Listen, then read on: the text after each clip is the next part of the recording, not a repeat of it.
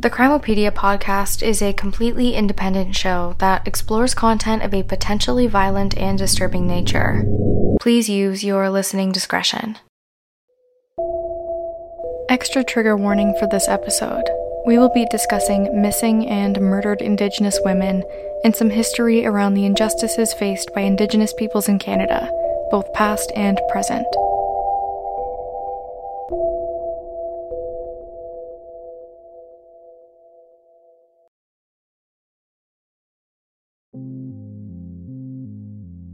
Hi, everyone, and welcome to the second episode in the Missing and Murdered Indigenous Women and Girls series on the Crimeopedia podcast.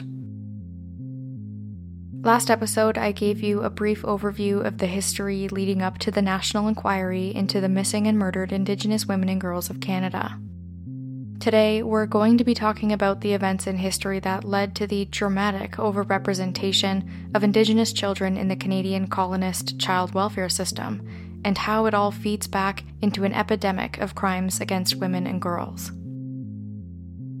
I'll be telling you two stories. First, the story of Claudine Julian, Beaver Clan, a relentless survivor from the Carrier Nation of Fort St. James and sibling of Norma George, who was found murdered in the province of British Columbia. Then we will visit the province of Manitoba to learn about Fonessa Lynn Louise Bruyere, who was only 17 years old when she was murdered. But first, we will discuss how, as of the 2021 Canadian census, 53.8% of children in the child welfare system were Indigenous, despite accounting for only 7.7% of the national population. With that, let's jump right in.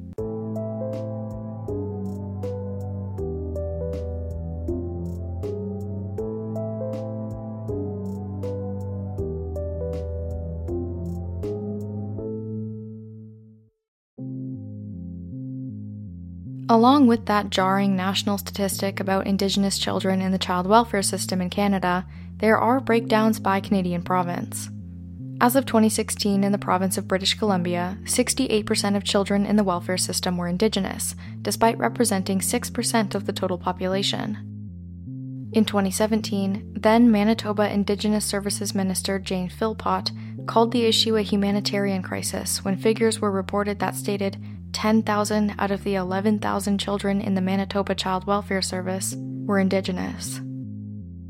As I mentioned in my last episode in this series, some have called the mass overrepresentation of Indigenous children in child services systems the second coming of the residential school system, a second attempt at what that system had hoped to achieve through the apprehension and repossession of children, destabilization and violence against Indigenous peoples. And for a long time, it worked. The apprehension of Indigenous children and placement of 70% of them into non Indigenous, most often white and Catholic homes has largely contributed to the loss of Indigenous languages, cultures, and connections to community in the same way that the residential school system sought to do.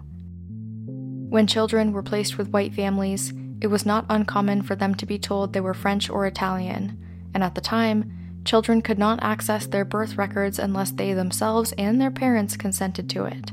Birth parents they often never knew, and adopted parents who were hesitant to let the child know where they came from. So, according to author Patrick Johnston, who wrote the report Native Children and the Child Welfare System in 1983, this resulted in many children suspecting their Indigenous heritage but never being able to confirm it. The Truth and Reconciliation Commission of Canada has called it cultural genocide. The last residential school in Canada, Gordon Reserve Indian Residential School in the province of Saskatchewan, was closed in 1996 and demolished. However, the mass apprehension of children for repossession began long before then. From my reading, it seems that many families affected by the forcible repossession of their children were subject to it per Section 88 of the 1951 Indian Act. The Indian Act was meant to be a principal law through which the Canadian federal government could oversee Indigenous status in the management of land on reserves, lands that are set aside by the Canadian government for use by First Nation communities. However, Section 88 of the 1951 Indian Act is a unique one, as it positions provincial law to be applied to First Nations communities, despite First Nations groups being designated under federal authority. Legal jargon aside, this meant that indigenous communities, despite seeking sovereignty and making partial gains in that fight, were subject to laws by the province which their lands resided in. This seems benign and pretty straightforward, but many legal scholars at the time pointed to its potential for causing confusion, given mismatched jurisdictional oversight of First Nations communities, which could lead to mistakes or really bad outcomes. And they were right. What Section 88 of the Indian Act allowed for was provincial and territorial child welfare agencies to apprehend children on Indigenous reserves so long as it was quote unquote reasonable within their scope of practice and narrowed, culturally incompetent worldview. Back then, social services and child welfare did not expect social workers and youth counselors to have training in Indigenous child relations or anything culturally relevant to Indigenous child welfare. According to Patrick Johnston, he says, quote, Many of these social workers were completely unfamiliar with the cultural or history of Aboriginal communities that they entered.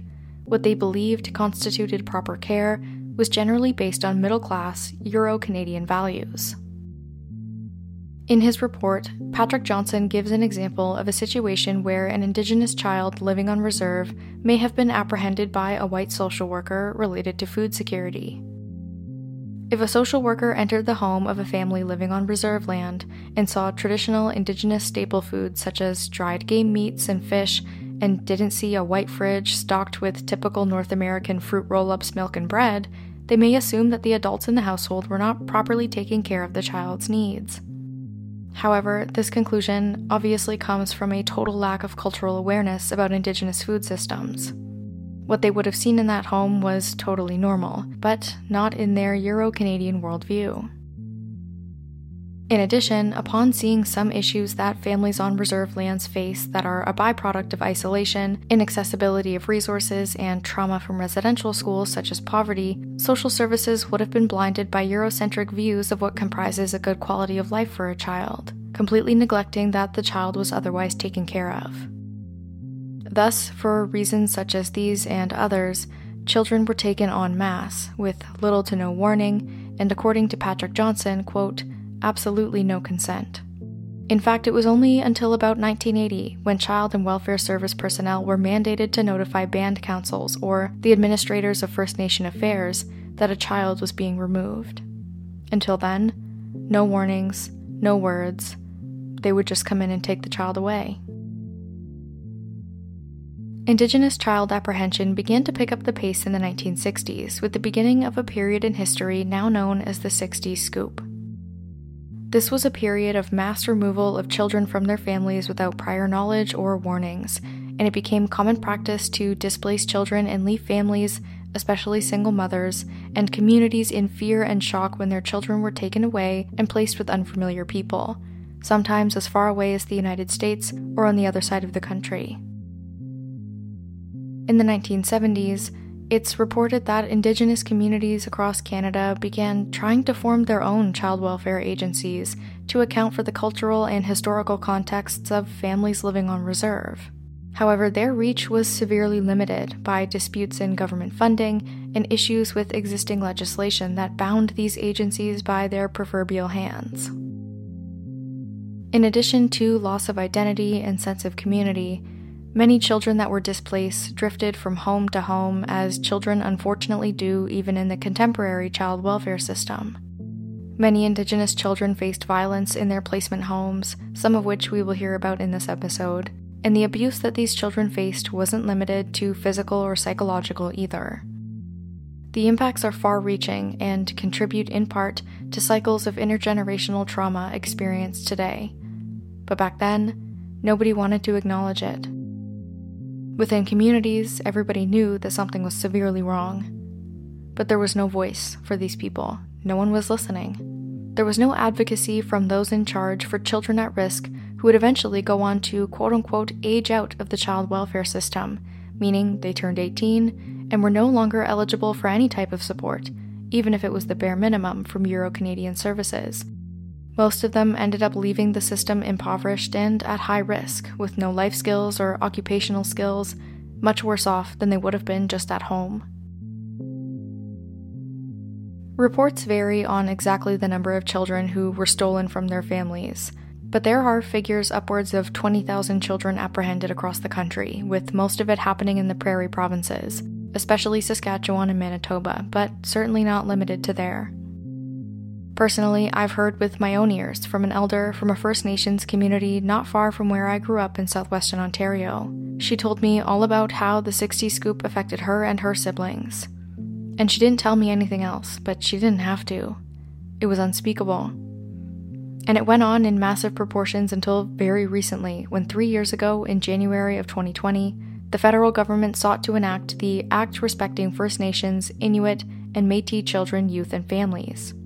This act is intended to undo and rectify all of the damage that was done from the mass dispossession of children and the resulting overrepresentation of Indigenous children in the child welfare system. But even that is questionably successful. We'll get there though. For now, I want to give you a deeper insight into what the life of a displaced child looked like and what the ramifications are for a person who has grown up immersed in the consequences of cultural and literal genocide through the lens of Claudine or C.J. Julian, sister of murdered Indigenous woman Norma George. The last time C.J. Julian saw Norma George, her half sister, was on September 28th of 1992 before Norma turned to walk away in Vancouver's downtown east side towards the stroll, an area frequented by sex workers. CJ describes Norma as beautiful.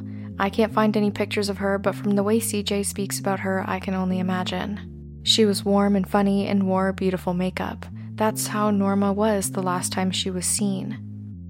CJ and Norma stood together near the Balmoral Hotel in Vancouver's downtown east side in British Columbia. If you listened to my episode about serial killer Robert Pickton, you'll remember that Vancouver's downtown east side is an area notorious for having disproportionately high rates of homelessness and poverty, crime, open drug use with substances easily accessible, and sex workers. Serial killer Robert Pickton actually selected many of his victims from this area, sex workers who were vulnerable and often struggled with drug addictions, many of whom were Indigenous women. When CJ last saw Norma, she was in a difficult place in life. She had been living on the streets amongst many of her friends who were also homeless or couch hopping and exchanging sex for money and drugs. CJ herself was recovering from a drug addiction at this point, but was struggling to get off the streets and step away from the hard life that she had always known.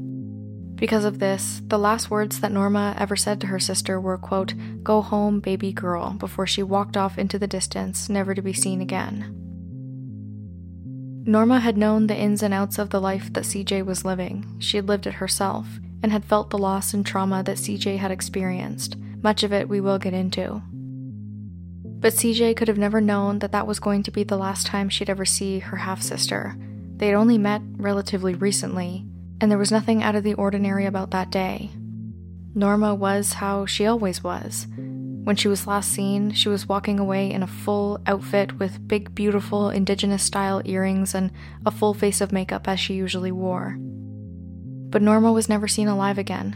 Something was different that day, and when she was found, her clothes and earrings were gone. She was nude and lying in the fetal position on the ground, alone, stripped of all of her possessions, and completely unrecognizable from the classically beautiful woman that everyone in her life knew. The National Inquiry into Missing and Murdered Indigenous Women and Girls had a truth gathering process. This was a series of public hearings featuring victims and survivors, sharing their life stories and detailing how the atrocities of the colonizer government have infected their lives. In one transcript from part of one of these public hearings, CJ Julian talks a lot about her own life and Norma. I'll have the full transcript linked on my website at crimeopediapod.ca, and I'll read parts of it for you today. But in short, it all starts the same way that many of these stories do. CJ's mom was a survivor of 12 to 14 years at the Lejac Residential School in British Columbia. After her time at residential school was over, CJ's mom suffered with alcoholism to cope with the trauma and became a single mother after having children with a few separate partners who were never reliable or safe enough to be around her children. This included CJ and Norma, but also another brother named Tom. From what CJ remembers or knows about her own father, he was a violent man who was mostly absent but incredibly dangerous when he was around. At one time, when CJ was very young, her mother ended up in the intensive care unit due to injuries that he had inflicted on her. Although CJ's mother loved her and cared for her deeply, and that love was reciprocal, she struggled deeply and didn't have the support necessary to facilitate a better life for her children. So, CJ and her brother Tom were taken into custody by Child Welfare Services. From my reading, this is the first time that they were placed into a different home. From CJ's testimony, at this time it's unclear where Norma George is, but it's more than likely that she was living with her grandmother, so CJ didn't know she existed. CJ recalls various white foster families caring for her and her brother, but caring is a term I use loosely. Although an objectively safer place than at home with her violent father during this time, these caregivers were abusive and pitted other children in the home against CJ and her brother. They were told that they must eat on the floor during meal times when the other children sat at the table, and CJ remembers being bitten by another child simply because she was excited that her mom was coming for a visit. In her testimony for the National Enquiry, she says that she can still feel the scar on her back from that bite to this day. The foster family made CJ and her brother clean up feces by themselves from the various family pets, and the parents beat her brother when he wet his bed, despite it being, in hindsight, a very visceral trauma response to his precarious situation. When CJ was returned from foster care to her family home with her mother, her new partner was not much better of an example than her own father. Before long, CJ recalls that the Royal Canadian Mounted Police stormed their house with guns drawn and a warrant out for her mother's boyfriend's arrest. With one gun pointed at CJ, who was still a very small child, and the boyfriend hidden but still within her view, signaling her to be quiet, she was frozen. After this incident, her mother was arrested and she was sent back to foster care once again. When she got there, the first thing the family did was put her and her brother into a very hot bath and begin scrubbing. CJ recounts that she wasn't sure if they were trying to scrub her skin white, and after that, she spent the rest of her time locked in a basement. The rest of CJ's childhood is about the same stories of her mother struggling with alcoholism and neglecting to choose life partners who were safe for her children to be around. She recalls being in and out of different homes, countless broken promises from social workers, and living out of a suitcase for many years, moving from place to place, unsure if or when she'd be able to go home. CJ grew up thinking that violence was a form of love and that living fast was just how you did things where she was from. She suffered all forms of abuse while under the care of foster families, some of which, she says, may have contributed to her becoming a sex worker later in life. When CJ turned 18 years old, she aged out of the foster system. Again, to age out means to become a legal adult and to no longer qualify for assistance from Child and Youth Services. But CJ had no life or occupational experience, similar to many people who age out of these systems. So she lived in hotels that were organized specifically for high risk youth and began doing drugs and falling deeper into alcoholism.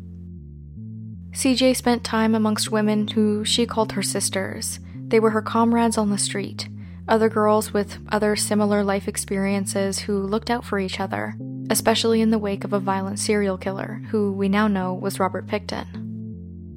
CJ spent her days around the downtown east side area of Vancouver and befriended many women who would ultimately become victims themselves, ultimately become missing and murdered Indigenous women. One of which was Sarah DeVries, and she was one of the women whose partial remains were eventually found on the Robert Pickton farm. And CJ herself even spent time on that farm with Robert Pickton before having to run away and seek help from the Eagle Ridge Hospital due to valid concerns about her safety. If you recall from my episode about Robert Pickton, the Eagle Ridge Hospital is one where a fellow escapee from him, Wendy Lynn Eistetter, arrived in 1997 after running away from the clutches of Pickton. Unfortunately, just the same as they did with Wendy, they disregarded CJ's story about having to run away from who she presumed to be a very violent man. They didn't listen to what she had seen and experienced on the Pickton farm. They had no idea how close she was to becoming a victim herself, and they wrote her off as a quote, transient hooker and an Indian. According to CJ, one officer dismissed her entirely with one simple statement, which led to CJ not receiving help and, once again, Robert Pickton not being investigated. Quote, She's so fucked up, she doesn't even know if she's coming or going. That's what he said about me when I was trying to get safe. Even when CJ started getting a handle on working and trying to live on her own, she didn't have the necessary life skills to be able to live normally, let alone while coping with the trauma she endured and trying to reconnect with her disconnected family. Quote, I didn't know how to live, it was all new to me. CJ was unstable and in another toxic abusive relationship stemming from the patterns of violence acceptance and tolerance that she had learned at a young age. No one had ever taught her better, not in the foster care system and not at home. It all culminated one evening when CJ blacked out from alcohol and woke up in an intake facility. She had taken the life of her then boyfriend who attacked her and was going to take hers if she did not act. While CJ was incarcerated for the murder of her then boyfriend, she was offered her first opportunity to reconnect with her Indigenous heritage and be sent to a smudge. Smudging is a practice of burning plants that are sacred to Indigenous cosmogony, including sage, cedar, tobacco, and sweetgrass. The smoke that comes from these plants is associated with different belief systems and practices for Indigenous people across Canada, but in this context, CJ was invited to a healing circle in a sisterhood comprised of incarcerated Indigenous women. She said that most of the women she was in jail with were Indigenous, anyways, from all across the country, but all with similar life stories stories about residential schools, foster care systems, abuse, neglect, and drug addiction. Like many of them who had not ever been exposed to Indigenous practices of healing and community, given they were also in and out of foster care, CJ agreed to go to the smudge just because she was interested in getting out of jail for a day. In her testimony, though, CJ details how she cried when she learned about the belief systems surrounding smudging, and especially how the practice changes when a woman is menstruating, a woman's moon time, a sacred time. She cried because the elder who was speaking to her was the first person CJ had ever heard in her entire life speak about a woman as sacred and beautiful. At some point in CJ's tumultuous life, she learned about her half sister, Norma George. During this period, CJ was back out on the streets, in and out of hotels, and trying to keep up with the daily struggles of the difficult life she was leading. I'll be honest, I'm not sure where prison falls in this timeline but I speak about it to illustrate the difficulties that CJ faced in her life, and how the damage from residential school systems inflicted trauma that spirals and snowballs into situations that are bigger than fathomable. Regardless, what we do know when CJ met Norma George was she was making headway with sobriety. The day that she met Norma and another half sister, Mary George, in the downtown east side, she noted how they looked beautiful and they looked exactly like her. Quote, they were brown, they were beautiful, they were my blood, and they were struggling with their own pain. And relentless pain it certainly was. Tragedy would continue to strike CJ throughout her life. In 2017, her brother, Tom, the same brother that she spent so much time with in foster care and watched be battered in the same way that she was, died by overdose. He was only 26 years old, and not four months later would Norma George go missing and the blood that CJ had been seeking and yearning for her entire life, right when it was at her fingertips, was stripped away from her once again. When her brother died, CJ hadn't seen Norma in quite some time, but when tragedy struck with the death of their brother, the opportunity for reconnection would unfortunately never be seen through. In her testimony for the National Inquiry, CJ says, quote, If I knew that was the last time I was going to see my sister alive, in reference to when she saw her in 1992, I would have never let her go. I have seen conflicting information about where Norma's body was found in Langley, British Columbia, or, according to CJ, in Aldergrove, in an industrial area. These are two separate areas of the province that are somewhat close together, but not enough to be misconstrued for the same place. But that's a big theme in Norma's case conflicting and questionable information, silence from police officers, and questions about if an investigation is even taking place. When Norma was notified about her sister, she received a knock at the door by detectives who informed her that Norma had been found deceased, and they offered her not a word of support or any information on her case. So it's been difficult for her and everyone else who's invested to keep up. Just as CJ was seemingly lost in the child welfare system, Norma's case has been lost amongst the files of hundreds of missing and murdered Indigenous women and girls. What we do know is that Norma was found nude and in the fetal position, like I mentioned. Her clothes, purse, and big, beautiful Indigenous style earrings were missing. CJ wasn't allowed to ID Norma in person due to her state of decomposition, and instead she was identified with fingerprints. So it's likely that Norma was left in the area where she was found for some time. CJ feels as if someone hurt Norma and dumped her, but has been unable to verify this information or any other pieces of information, given a total lack of cooperation from police. CJ's story and the murder of her sister Norma, plus the following lack of inquiry and information related to her case, illustrate exactly how the dangers of the colonist child welfare system have rippled effects into the lives and safety of Indigenous women and girls today. Personally, I don't know what the solution would have been for CJ when she was a child. There were times when certainly her safety was at risk. But if it were not for the residential school system, her family may have never been separated in the first place. If her mother never struggled with trauma because of that system. If her family was never disbanded, it's possible that CJ may have never had to yearn to seek out the blood of her relatives throughout her life. It's possible that Norma George's disappearance and death may have been taken a bit more seriously it's possible that they might have been able to avoid the streets altogether in the first place. But no. Unlike what is typical common practice in social and welfare services, which is keeping families together, that was never the case for Indigenous children. Instead of making every effort to keep families together on reserve, every effort was made to tear them apart. And everybody, meaning government at every level, law enforcement agencies, foster families who volunteered to take in these children, and anyone at that time who was a mandated reporter, such as teachers, hospital staff, they were all complicit.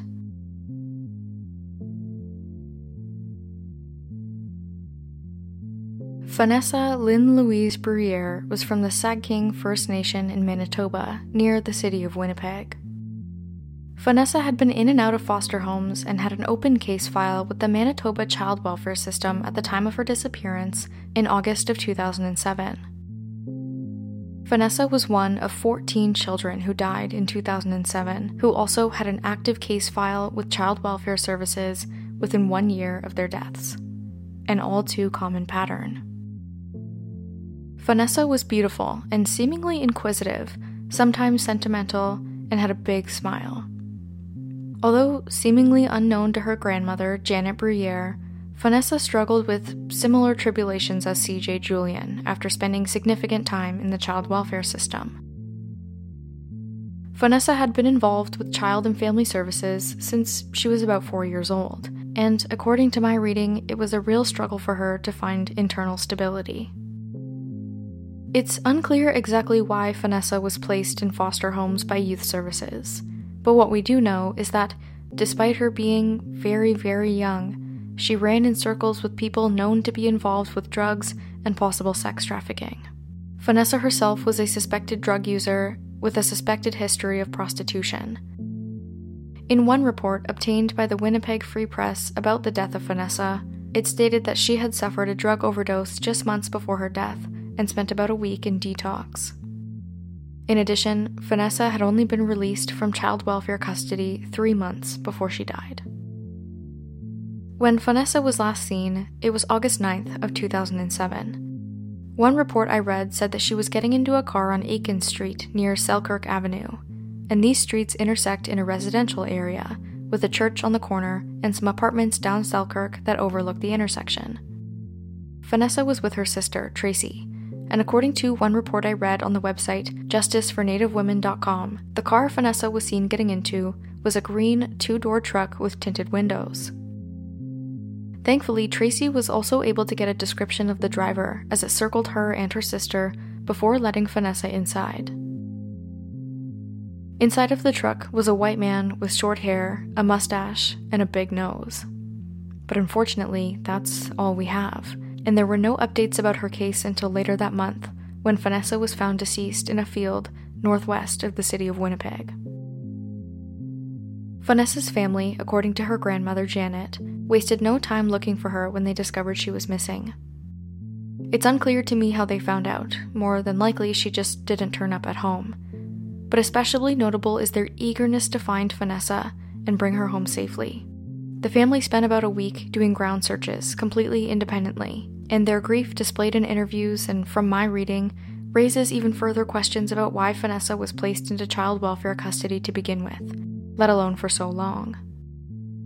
But regardless, when her grandmother went to police after about a week of searching for Fonessa, police were dismissive, as they were about Norma George and so many other women and children who were deemed quote unquote high risk.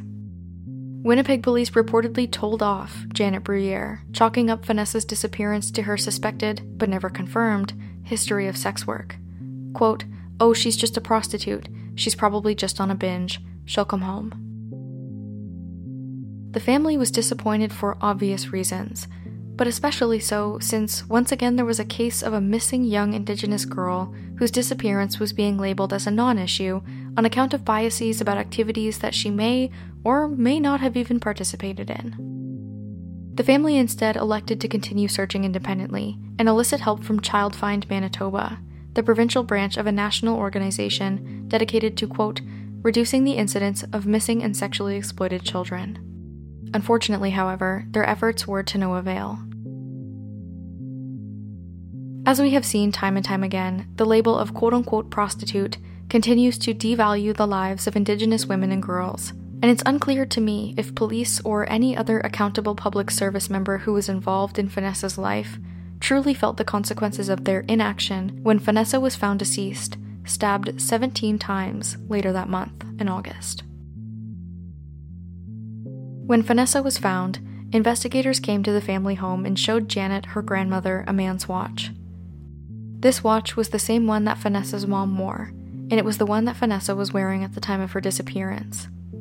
Detectives told Janet that Fonessa had been found deceased on August 20th near Mollard Road at the city's northern edge, only 11 days after she disappeared from inside the city boundaries of Winnipeg. Police believed that Fonessa was killed shortly after she was taken away by car on August 9th, and although the cause of her death was never formally announced by police to the public, it's the family who has said that she was stabbed 17 times and also sexually assaulted. Given the absence of blood at the scene and the nature of her injuries, it makes sense that Fonessa was more than likely transported to the scene after her death, and there is consequently another crime scene somewhere in Winnipeg linked to her death that police just haven't found yet. Who knows if they're even still trying? Within days of her discovery, Project Devote was assembled, a task force dedicated to investigating missing and murdered people in Manitoba, as they believed Fonessa's death was linked to a few others in the area. Two years after the death of Fonessa in 2009, the bodies of two other women were found along the outskirts of Winnipeg Cherisse Houle and Hillary Wilson. Cherisse was found northwest of Winnipeg, and Hillary was found near the northeastern city limits. Both of these women were also Indigenous and also involved in sex work, whether that was by choice or by force, given the allegations of sex trafficking within the circles that all three of these women were involved with. As of 2015, multiple women have been found in similar dumping sites around the outskirts of the city. In fact, Fonessa's body was not even the first that was found in that exact location. Another Indigenous woman, Therena Silva, was murdered in 2002 and dumped only feet away from where Fonessa was found five years later. Today, there are two crosses in the location of where both were found. Therena's is weathered quite a bit, as is Fonessa's, but remnants of a red medicine bag donated by the Sagkeeng First Nation that once held sage, tobacco, and cedar still exist. Other women found around these areas include Cheryl Duck, Rena Fox, Sandra Johnson, and Tyshia Jones. All Indigenous women, all victimized by the same means and with similar life stories. And who knows where they are at in terms of investigating. As of 2020, the Winnipeg police pulled the plug on Project Devote. All this despite being responsible at its peak for 28 cold cases. Fonessa's, like many others on that list, are still unsolved. The stories of Norma George, CJ Julian, Fonessa Bruyere, and all other women who are likely connected to her case illustrate the ripple effects of the residential school system in Canada and how many young Indigenous women and girls are highly vulnerable to predators that lurk, waiting to strike. The Canadian government has mountainous reparations to pay and legislation to untangle to rectify the wrong done unto countless families, including the continued suffering felt today, mostly in part because the legal system refuses to protect young Indigenous girls. Some steps are being made, but not quite enough. In 2020, the Act respecting First Nations, Inuit, and Metis children, youth, and families came into force. Different sections of the Act are designed to protect the best interests of Indigenous youth who would otherwise be repossessed from their families on reserve. It was designed to ensure that community services that were culturally informed and competent would provide every resource possible to heal families together, meaning they wanted to ensure it was possible for children to stay with their families and would make every effort possible to see that happen. However, in 2023, in terms of the scope of the national inquiry as a whole, it seems that not much has changed. Only a few days ago, the CBC published a news story titled, quote, A report card on the missing and murdered Indigenous women and girls inquiry calls for justice. CBC found that the overwhelming majority of the calls to action from the National Inquiry have not been implemented. In fact, only two have been completed. With regard to the new child services legislation, it's hard to say what the outcomes will be.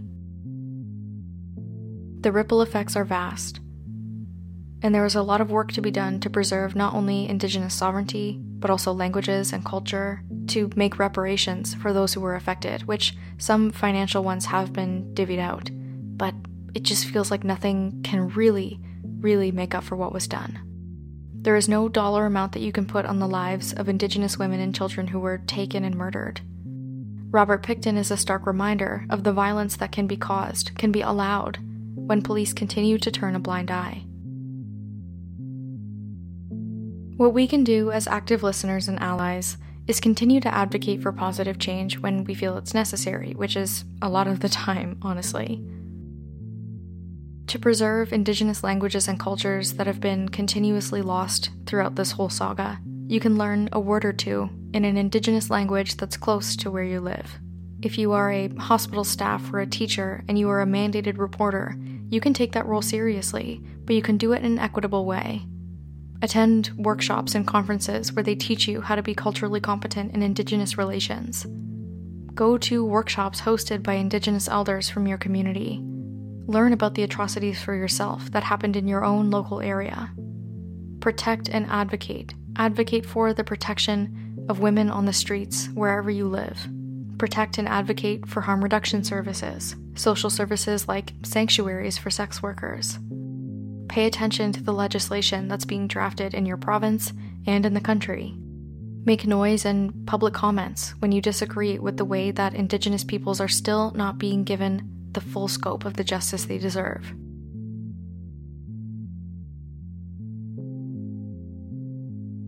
Thank you for listening to another episode of the Crimeopedia podcast. I hope you enjoyed this episode and you're enjoying this learning journey as much as I am enjoying creating it for you. In truth, even when I go to record after I have a whole script written out, I'm still looking things up and learning, and it's been a crazy experience. The more I learn, the more I know I don't know, and I hope you're feeling the same way, eager to learn and anxious to find out what we can do to be better citizens and better allies. That's all from me for now, but the next episode in the Missing and Murdered Indigenous Women and Girls series will be here on August 15th of 2023. But until then, stay safe, and if you have any case suggestions that you would like to offer me, head on down to my website at crimeopediapod.ca. Take care, everyone.